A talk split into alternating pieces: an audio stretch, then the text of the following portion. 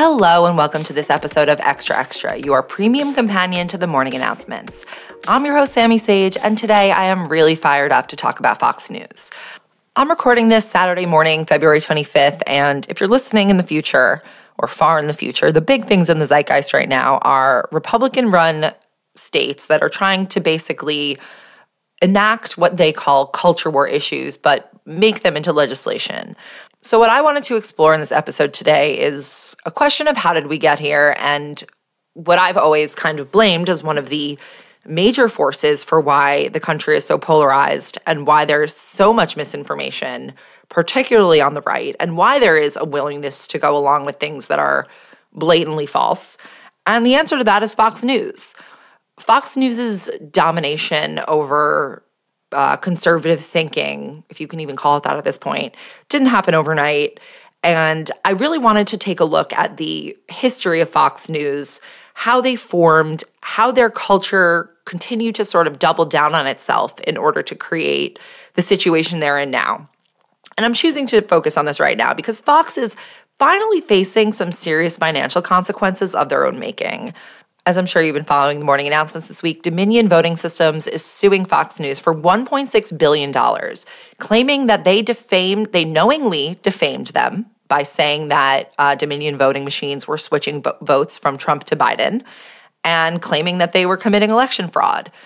And this is obviously a really big deal because in a defamation suit, part of uh, uh, someone being liable for defamation is that they have to know that they were lying. And in the course of this case, a lot of proof has come out that Fox News anchors knew that they were Fox News, not just anchors, producers, uh, Rupert Murdoch himself, the ownership. It was widely known it by anyone making any sort of editorial decision or revenue decision at the network that they were lying about the election results, that Biden was the rightful winner, and what we've been able to see through discovery in this lawsuit is the way that Fox News ultimately came to decide to double down on being pro coup, pro insurrection. And this was not just something that came out of nowhere, obviously. This was something that built over decades. So, this episode is going to try to ex- attempt to explain how Fox News got to this point where you know, they're actually considering retracting a uh, an electoral call that they made around Arizona for the sake of not losing their audience to a competitor. While we don't know how the Dominion suit is going to play out, it might be the straw that will break the Fox News camel's back. But the truth is that these lies are really nothing new for Fox News. Not to mention the culture of the network, which, you know, has been imbued in its fabric since it started in 1996. Uh, they faced controversies with advertisers in the past with sexual harassment, and yet they have been able to let it bounce off of them. So, this episode is going to focus on the history of Fox News, how they got Americans hooked on them, because it didn't happen overnight. Right now, we have to go back to my personal favorite decade when things were simple and pleasant, mostly because I was under 10 years old the 90s.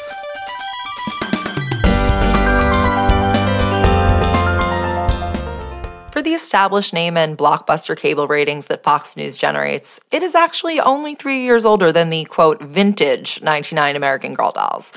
So let's go back to the 90s, which in my brain will be perpetually 10 years ago.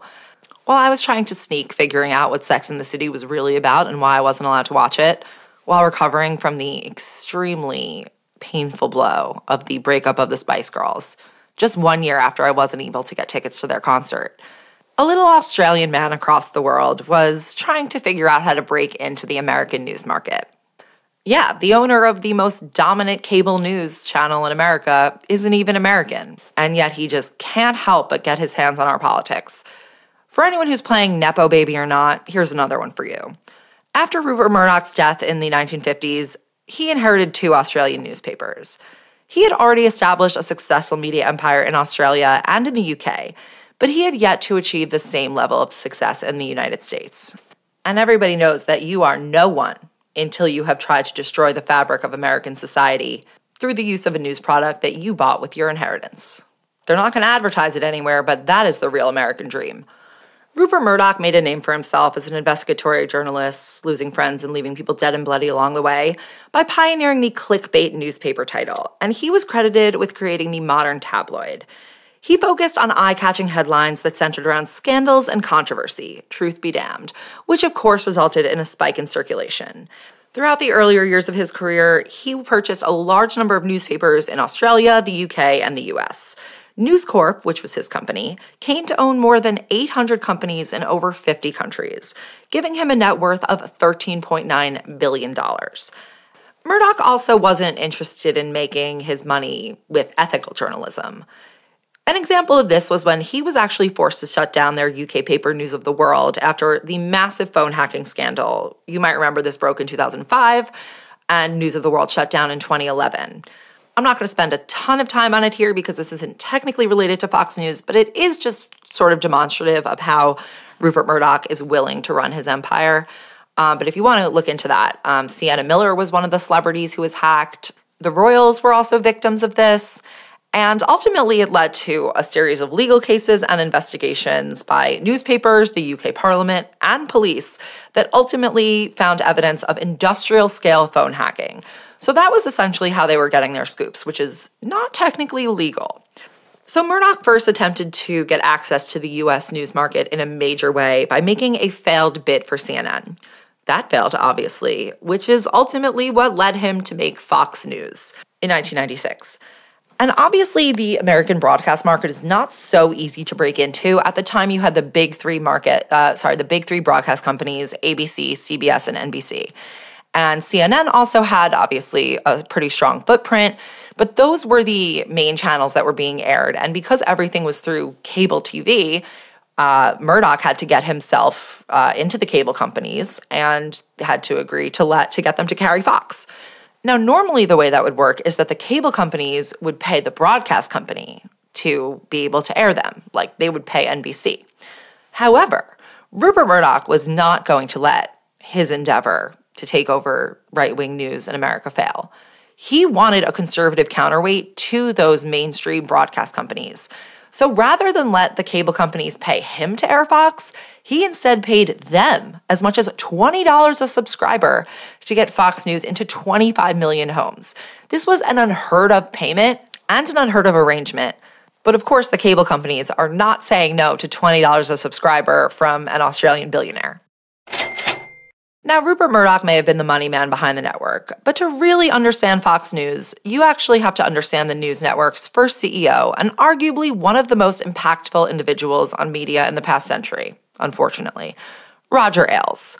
Uh, here it's very clear. Rupert uh, gives you the budget, gives you the time, and says, get it done. Go if you do not uh, then of course you fail. But uh, I, I operate better in that kind of a climate and I respect. Uh, I think that's the reason Rupert's had so many successes. That was Roger Ailes talking about how Rupert let him run with whatever he wanted to do with Fox, as long as it made money and was successful. Which is why it is so important that we understand Roger Ailes. As old American cinema has taught us, we cannot talk about a media mogul without figuring out their rosebud. And luckily, we actually have that answer, plus a lot more information on the man behind Fox. That is thanks to reporter Gabriel Sherman. He wrote the definitive biography on Roger Ailes called The Loudest Voice in the Room, later adapted into a Showtime show. And in the biography, one of Roger Ailes' colleague described Roger Ailes' Rosebud story. He said that when Roger was young, he was diagnosed with hemophilia and often bedridden, and his father decided to teach him a cruel lesson. He instructed little Roger to jump into his arms from the top bunk of his bunk bed, but then step back and let his son fall to the floor. Don't ever trust anybody. That was the message that his father, Robert Sr., sent. Rosebud. Roger Ailes got started on this path when he was 27 and working as an executive producer on something called The Mike Douglas Show. That's where he met Republican presidential candidate at the time, Richard Nixon, who appeared as a guest. After meeting, Richard Nixon hired the 27 year old Roger Ailes as his chief television advisor which for nearly any other candidate seems like it would be a very fun job. Richard Nixon, who famously looked horrible on TV, actually embraced the idea of TV, largely at Roger Ailes' urging. And he was kind of the one who planted the seed of Fox News. He believed that his Republican supporters needed their own news from a network that would lead a brutal, vicious attack on the opposition. Because people have got to know whether or not their president is a crook. Well, I'm not a crook. I've earned everything I've got. And as helpful as Roger Ailes was to Richard Nixon, ultimately helping getting him elected, the thing that Richard Nixon taught Roger Ailes was the political power of resentment against a liberal cultural elite. Nixon tried to portray himself as the voice of the forgotten American and sought to mobilize popular rage against forces that opposed him. Sounds familiar. For the latter half of the 20th century, Roger Ailes was a staple of right wing politics. Unfortunately, when it comes to politicians and the media, Roger Ailes knows his shit. Appointed head of the Fox News Channel by media mogul Rupert Murdoch, Roger transformed cable news, pushing Fox to the forefront. Years before, to get Nixon elected, he created the modern town hall debate. To get Reagan elected, he made him address the elephant in the room. I will not make age an issue of this campaign. I am not going to exploit my opponent's youth and inexperience. To get George H.W. Bush elected, somebody did the Willie Horton ads. Roger denies it was him. A lot.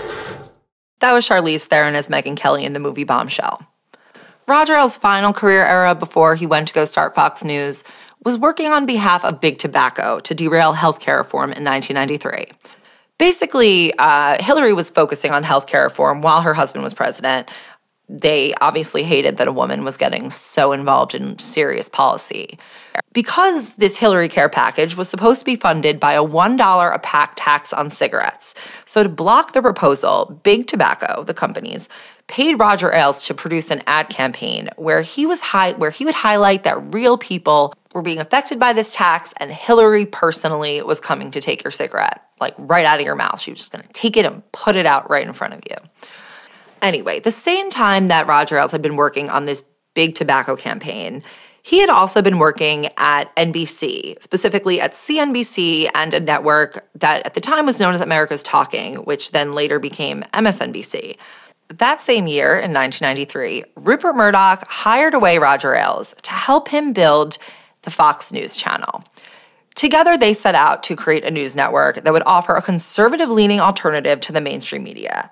They believed that there was a significant audience for news and commentary that reflected conservative values, but that this audience was underserved by the existing news networks. They spent a few years together developing the Fox News Channel, and it was finally launched on October 7th, 1996. A Libra.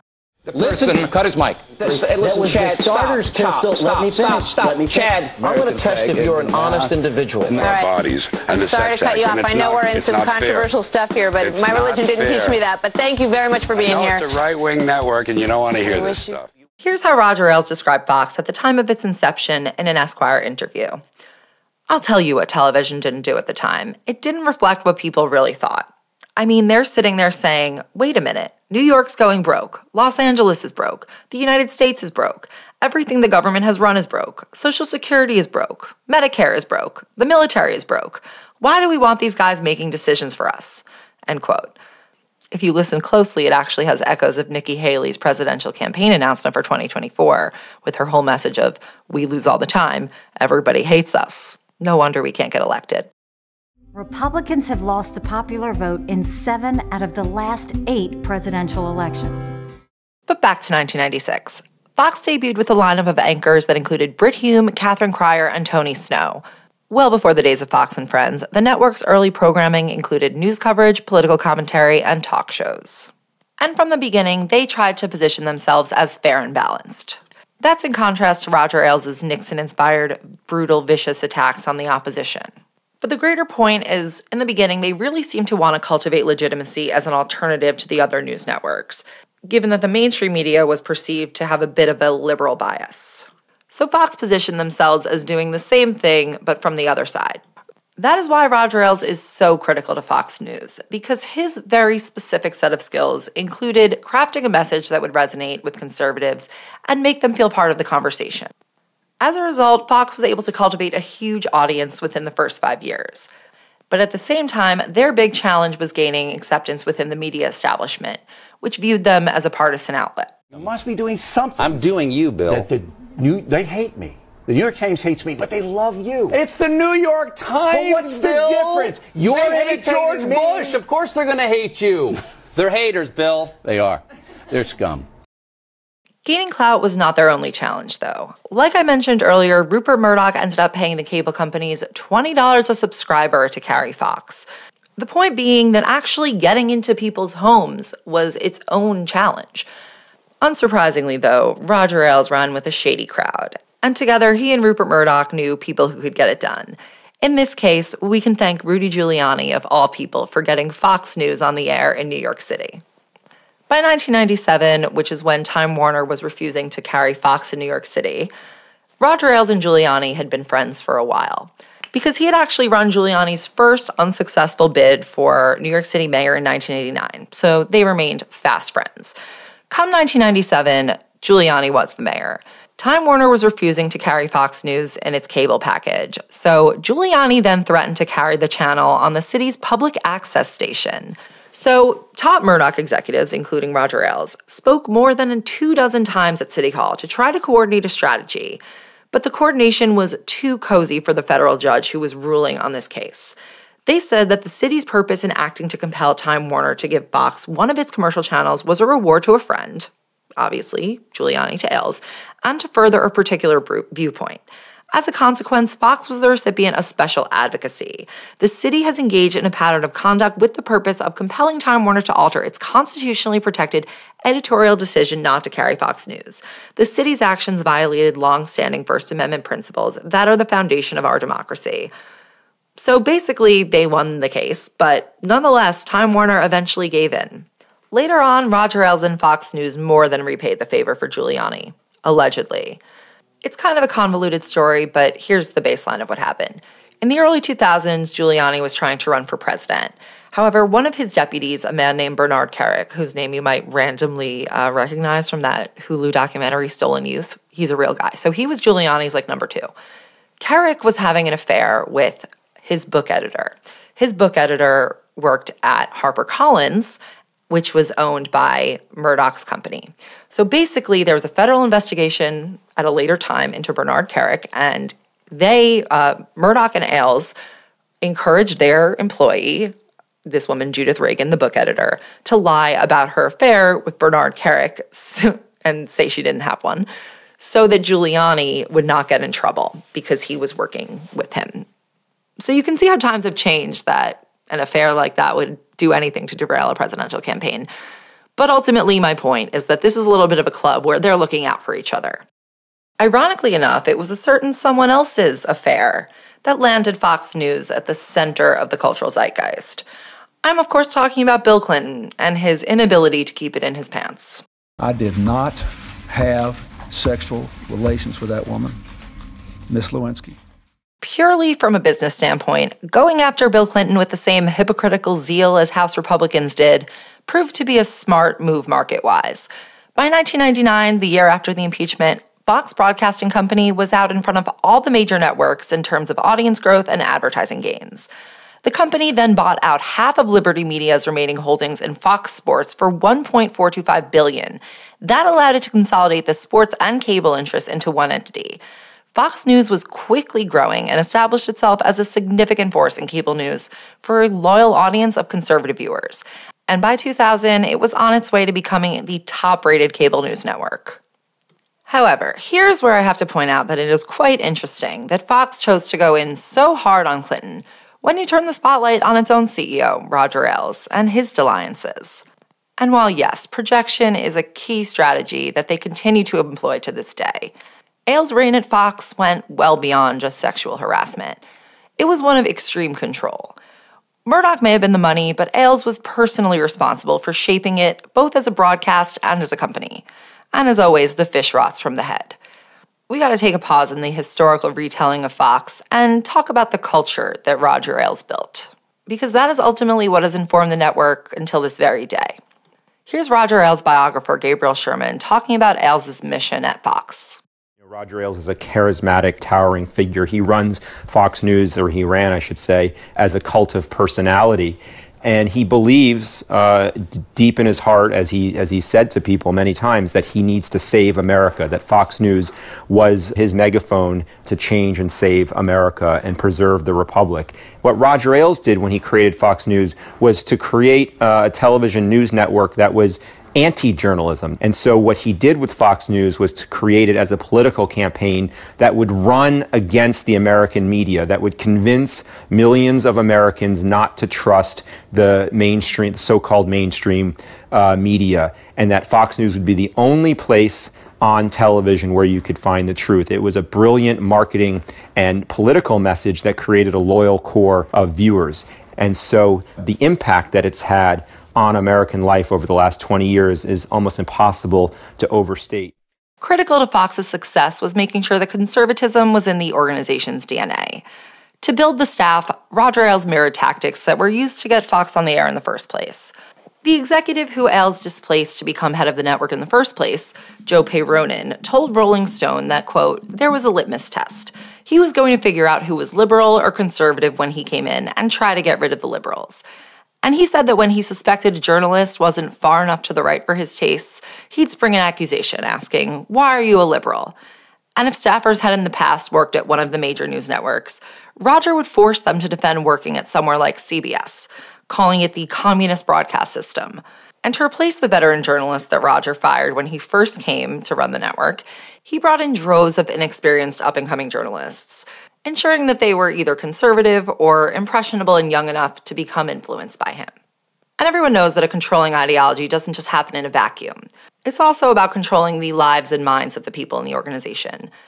Gabriel Sherman reported that Ailes, quote, ruled Fox News like a surveillance state noting that he instructed the head of engineering at Fox to place closed circuit cameras in various locations that would allow Ailes to monitor the goings on in offices, studios, green rooms, the back entrance of the network's Midtown Manhattan headquarters, and Ailes' own homes. He was known to be quite a paranoid man in general, and one former Fox News producer named Charlie Reina described it as though we were looking at Mao. A former executive at Fox's parent company News Corp echoed the sentiment by saying, it was like the Soviet Union or China. People are always looking over their shoulders. There are people who would turn people in.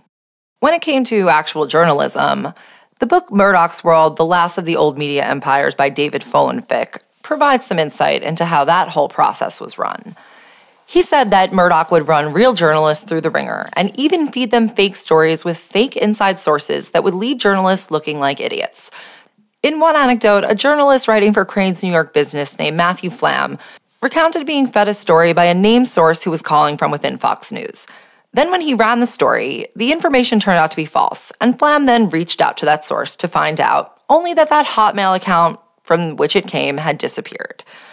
Former Fox PR staff members also admitted to employing about 20 different aliases to write pro Fox rants and blog comments. They're like the Sunday Riley of news. And of course, we have to mention the pervasive sexual harassment.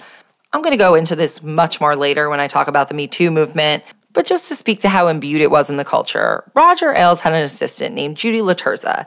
She was paid $2 million per year for her sensitive work, which actually just included identifying attractive young women, setting them up for appointments with Roger Ailes, fabricating a log of his visitors so that he wouldn't get caught. And she once got Fox's PR chief fired for saying that damaging anecdotes about his conduct could become public which ultimately was true of Megyn Kelly later on. Laterza was so key to Roger Ailes that when he resigned, she left with a $40 million severance package. You might be wondering, where was HR in all of this? Ultimately, Roger Ailes was able to get away with doing all that he did because he ran the most profitable and therefore the least accountable entity within News Corp. According to journalist Michael Wolff, who spent nine months embedded at News Corp researching a biography of Rupert Murdoch, he said, quote, Murdoch has almost no involvement at all. People are afraid of Roger. Murdoch is himself afraid of Roger. He has amassed enormous power within the company and within the country from the success of Fox News. This number is called Hanging Chads. Fox's next big moment in the sun was the 2000 presidential election of Bush versus Gore. While that election result was ultimately decided by the Supreme Court, Fox News definitely played a role in how that played out. On election night, they prematurely announced that George Bush had been elected president, which then prompted every other network to follow suit. Michael Barone, holding back. Michael, yeah. got to interrupt you. We are now calling Fox News now projects George W. Bush the winner in Florida, and thus it appears the winner of the presidency of the United States. Fox News projects George W. Bush the winner of the presidency of the United States based on the call we now make in the state of Florida. I would argue that the most important thing to know about this anecdote is that the person who actually made the call for Bush at the Fox News decision desk was his own cousin. As John Prescott Ellis was leading the Fox News decision desk that night, he was also on the phone with his cousins, Jeb, the governor of Florida at the time, and George W. Bush, the presidential candidate himself, and he was giving them updated assessments on the vote count, according to reporting from the Washington Post at the time. Now, this would be one question if John Prescott Ellis had declared himself above bias and that he was going to be fair, independent of his family ties. But instead, according to Rolling Stone, John Ellis was hired to call the vote for Fox News after he had already recused himself from covering the campaign in his role as a columnist at the Boston Globe. He wrote in his own column, quote, There is no way for you to know if I'm telling you the truth about George W. Bush's presidential campaign, because in his case, my loyalty goes to him and not to you, end quote. Then just months later, John Ellis was on Fox News calling Florida for his cousin at 2:16 a.m., which ultimately led that call to be followed by NBC, CBS, CNN, and ABC within 4 minutes. However, that decision turned out to be wrong and was later retracted by all of the networks less than 2 hours later. But by then, people had already believed that George Bush had won the White House. Sounds like it could have been some inspiration for Trump's Red Mirage strategy. Regardless of that call, though, the 2000 election was just as much a victory for Fox News as it was for George Bush. They were available by then in 56 million homes and saw a 440% increase in viewers, which at the time was the biggest gain among the three cable news television networks. All the, oh my goodness, all the networks! Wow! All the networks! Now that the tone had been set culturally, both by the presidency and at the network, the 2000s was when Fox really formed into the entity that we know it as today, with all that incredible talent that they beam into America's homes. Now, with a Republican president, plus 9 11 and the opportunity for them to push Islamophobia and faux patriotism during the Iraq War, they really began to own the whole concept of freedom. And this really fed their brand, as they were the ones aligned with the zeitgeist at the time. Unlike now, they're the counterculture. They became the leading voice in the so called culture wars and provided a platform for conservative commentators. This is when talent really became key to their brand. Borrowing a tactic from conservative radio, people weren't just watching to hear a conservative point of view. They were watching to hear that point of view from particular hosts who they were really diehard for. The pioneer of that on Fox News was Bill O'Reilly. In 2003, the network launched the O'Reilly Factor. Caution, you're about to enter a no spin zone. Factor begins right now. His show quickly became one of the network's most popular programs, and Bill O'Reilly one of the most prominent figures in conservative media. That is until his show became mired in sexual harassment allegations in 2017. More on that network wide ordeal later. Another popular show was Sean Hannity and Alan Colmes. Alan Colmes, who you may not remember because I totally forgot about him, was the mild mannered and moderately liberal sparring partner to the ultra conservative Sean Hannity. That was how Fox News was going about their efforts to fulfill their fair and balanced mission statement. But after Colmes died in 2017, Sean Hannity became a one man show with his own segment on Fox News. Now that his liberal counterpart was gone and Trump was in office, Hannity had free reign. Here's what Matthew Sheffield, the co founder of a right wing media outlet and frequent guest on the Fox network, had to say about Hannity. The fundamental thing about Hannity is he's not an ideas guy, he's a cheerleader. Hannity is not a creative person. He just wants to have the same guests on all the time talking about the same things. And for the more angry, reactionary Christian types, that's just not enough for them anymore. They want more anger, more ambitiousness. It's grotesquely unfair to it use is these anecdotes It's happening. to make a, a political argument. I- uh, I- Geraldo, you, you and I, the you start. You start. You started by saying we have agreement about the wall, the barrier, the fence, whatever Fine. you call it. I think that this is a, now a political discussion. Democrats die. have earned. How many let me people? Finish one sentence. The How many people Democrats have to die? earned- And of course, there's Fox and Friends. Fox and Friends is their morning show where they do the culture war stuff, but they do it with a smile. It's very breezy, light conversation, and the hosts are known for putting a positive spin on how they try to scare the shit out of you. If you're not a Fox and Friends watcher, I don't recommend becoming one, but I'm just going to play a clip to demonstrate the kind of content you might find there. Just throwing another tire on the fire for global warming, Mr. Krabs. Okay, so uh, what happened uh, July 20th? The Department of Education invited a bunch of DC kids in, and they had this uh, festivity, and they handed out these these uh, particular Nickelodeon books where. Clearly, Nickelodeon is pushing a global warming agenda. And while there is no disputing the fact that the Earth is getting a little warmer. The big question is is it man made or is it just one of those gigantic climactic you know, phases that we're going? For a while we're cold and then we get warmer and then we get colder and warmer. Is it, which one is it? The science on both sides, there are a lot of scientists who say it's this, others say it's that. Right. And outside of its main shows, Fox News is kind of the perfect place for conservative has beens to land.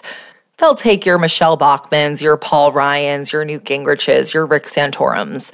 The revolving door between the Republican Party and Fox News is quite unique. Rarely do you see a door quite so automatic outside of K Street.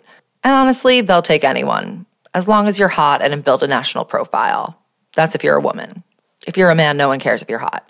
For example, in 2011, Fox announced that they had signed former Republican vice presidential candidate Sarah Palin as a contributor to bless the most watched cable news station in the country with her insights. You betcha. No more pussyfooting around. Can I get a hallelujah? It's really ticking people off. They are so busted. Well, and then funny, ha ha, not funny. Oh my goodness gracious. You know, they stomp on our neck and then they tell us, just chill right wing and bitter clinging proud clingers of our guns, our God, our, and our religions and our Constitution. Just as a side note, that clip I just played was a compilation from a YouTube video called Sarah Palin Endorses Donald Trump, Her Best Bits. If you're bored and looking to laugh at something, I highly recommend watching that video so that you can see Trump's face while she is saying these ridiculous things that I just played. Yes, we can. Yes, we can. Yes, we can. I think you know where we're going with this one. When Obama was elected in 2008 was when Fox News really took it to another level. By 2010, they were pretty much fully aligned with the Fox News we know today. But nonetheless, they continued to be the most watched cable news network, with shows like The O'Reilly Factor and Hannity dominating their time slots.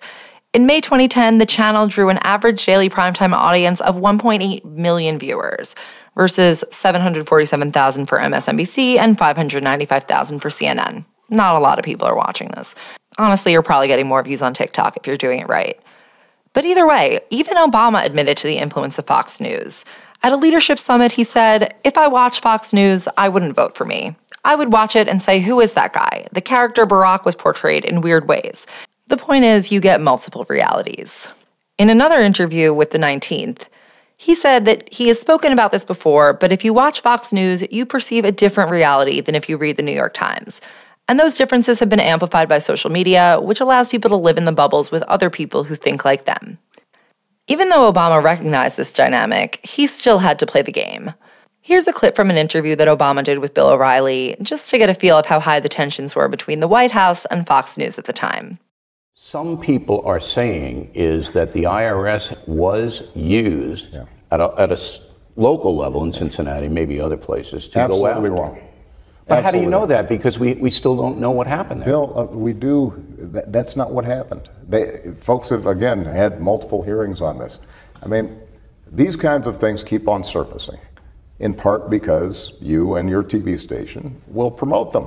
But, but, but when folks actually are unanswered questions, Bill, when you actually look at the stuff, there have been multiple hearings on it. Miraculously, Fox News made it through two whole terms of Obama without dying in the race war that they swore was about to start any minute, only to find themselves fighting another battle the consequences of their own actions. The first murmurs of controversy began in 2015, when it was revealed that host Bill O'Reilly had settled several sexual harassment lawsuits. Though the loop on that story wasn't closed until 2017, when a New York Times investigation found that O'Reilly and Fox News had paid $13 million in total to five women who had worked or appeared on The O'Reilly Factor, who had made claims of sexual harassment or other inappropriate behavior.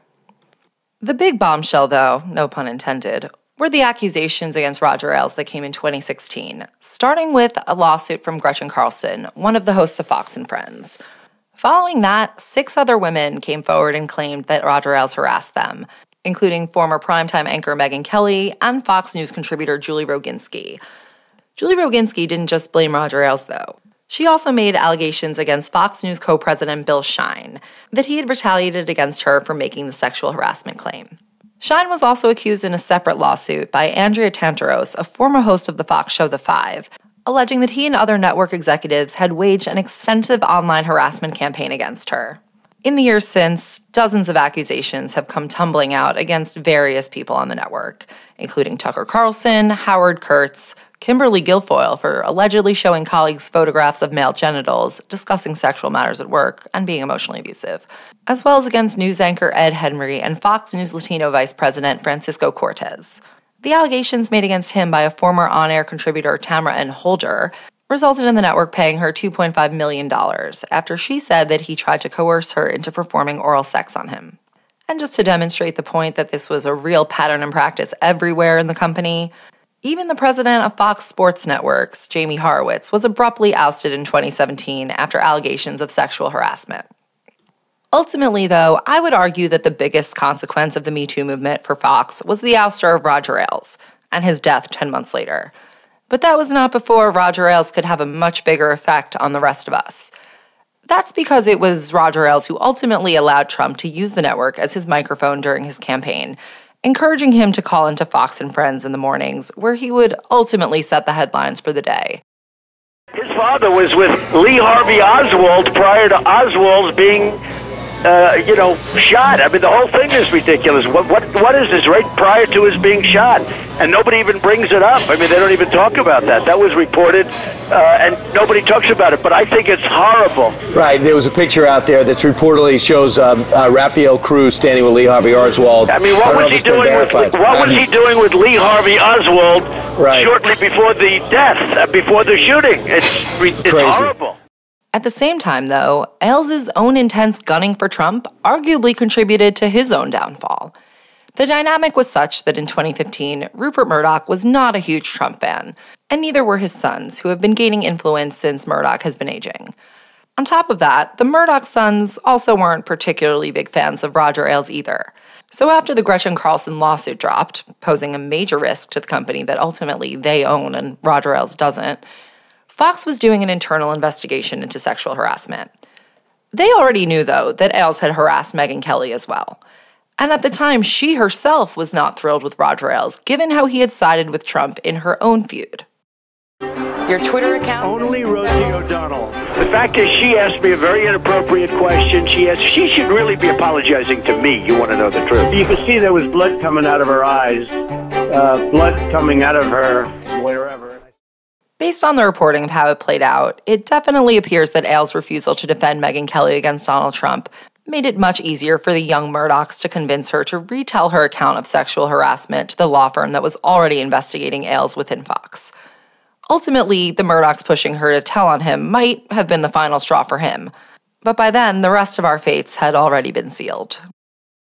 And the crime, and the gangs, and the drugs that have stolen too many lives and robbed our country of so much unrealized potential. This American carnage stops right here and stops right now. It's basically impossible to argue that Donald Trump could have won the presidency without the backing of Fox News, thanks to the convincing of Roger Ailes. And once they were all in on him, it was clear that they were not going to back down, no matter how far he was going to push the boundaries, even to a coup in the end. I don't really want to go that deep into the Trump administration greatest hits. I think we all remember the caravan, we all remember the government shutdown, the impeachment, the Russia hoax, Dr. Fauci, Bill Gates, the defense of family separation, the list goes on. So before I conclude with their ultimate turn, I want to call back a little known lawsuit from 2020. Tucker Carlson was sued by the Playboy model Karen McDougal for defamation. I know it's hard to keep track of Trump's affairs, but Karen McDougal was one of the women who had sex with Trump and then was paid to be quiet about it. Sort of like Stormy Daniels' understudy. So, in the course of that news story, Tucker Carlson says something on his show and she sues him for defamation. And while ultimately he won the trial, it came with the condition that Fox News had to agree with a statement written by a judge that said, quote, such statements are just one type of rhetorical hyperbole normally associated with politics and public discourse in the United States.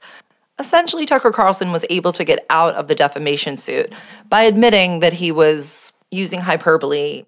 So, there you have Tucker Carlson making a legal admission that what he says on his show is not necessarily the whole truth and nothing but the truth. But his viewers don't know that.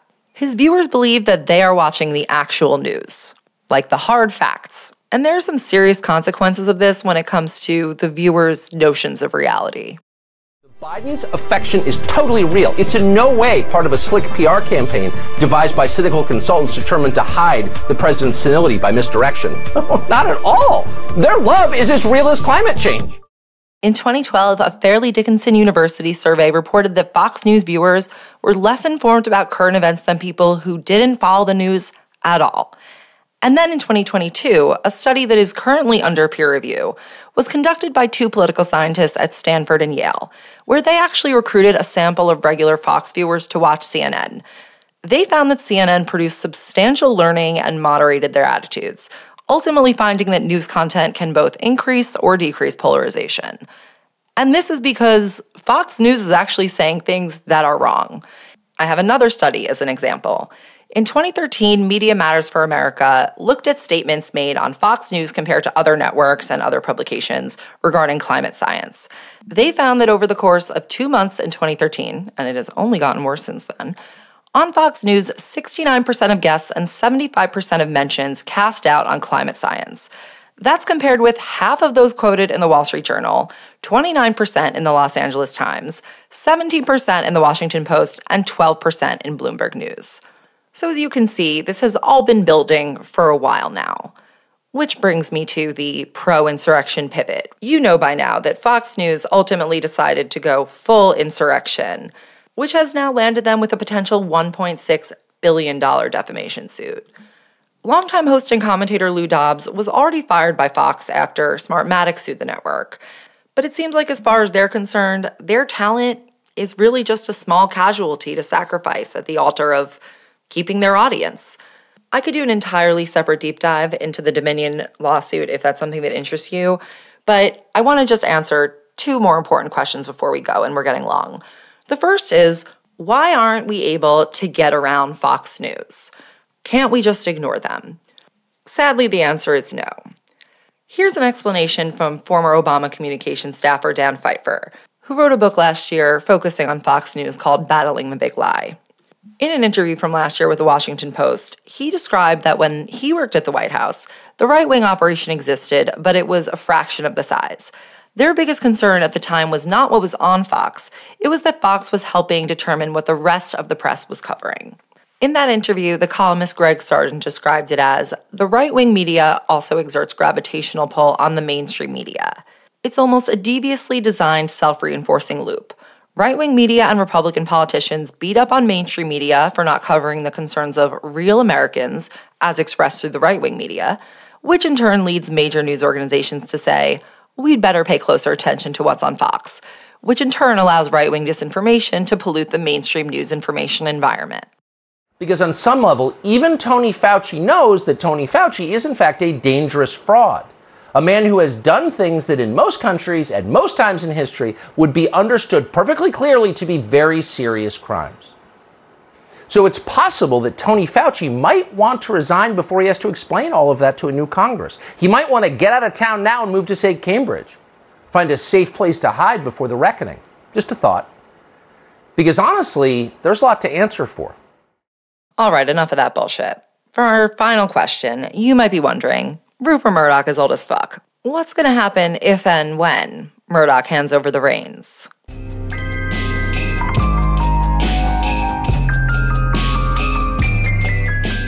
Generally, of the two sons, James Murdoch is considered to be the more liberal one, who would have been more likely to take Fox News into at least a more centrist direction. Unfortunately, though, according to New York Times reporter Maggie Haberman, it appears that Murdoch's other son, Lachlan, the more conservative one, is going to be taking over the company in the future. However, according to New York Times journalist Jim Rutenberg, the next few years could help determine the direction of the Fox empire. Because as the way it's set up now, it is a family board with him and his children. Rupert can't be outvoted, but once he dies, each child will have an equal vote. So the company could conceivably see some sort of battle if they aren't able to arrive at the proper conclusion about the direction they want to go in. Though, by all accounts, it doesn't appear that they'll be turning this ship anytime soon. And of course, we have to see what happens with the Dominion lawsuit, so stay tuned. That is it for our episode of Extra Extra today. I hope you enjoyed this history of Fox News. I hope it was enlightening. Of course, please let me know what you think of the show or anything else you might want me to look into. You can leave a review or you can DM me directly, although I would really love a review, even if you do DM me directly. Also, it really makes me so happy when I hear that you told your friends about it. When I get a message that says, you know, my friend told me to listen to you, and then I did, and now I listen every day. That is one of my favorite things to hear. So I am extremely grateful to those of you who tell your friends about the show. So that is a wrap for today. Until next time, I'm Sami Sage. Now you know what the fuck is really going on. Betches.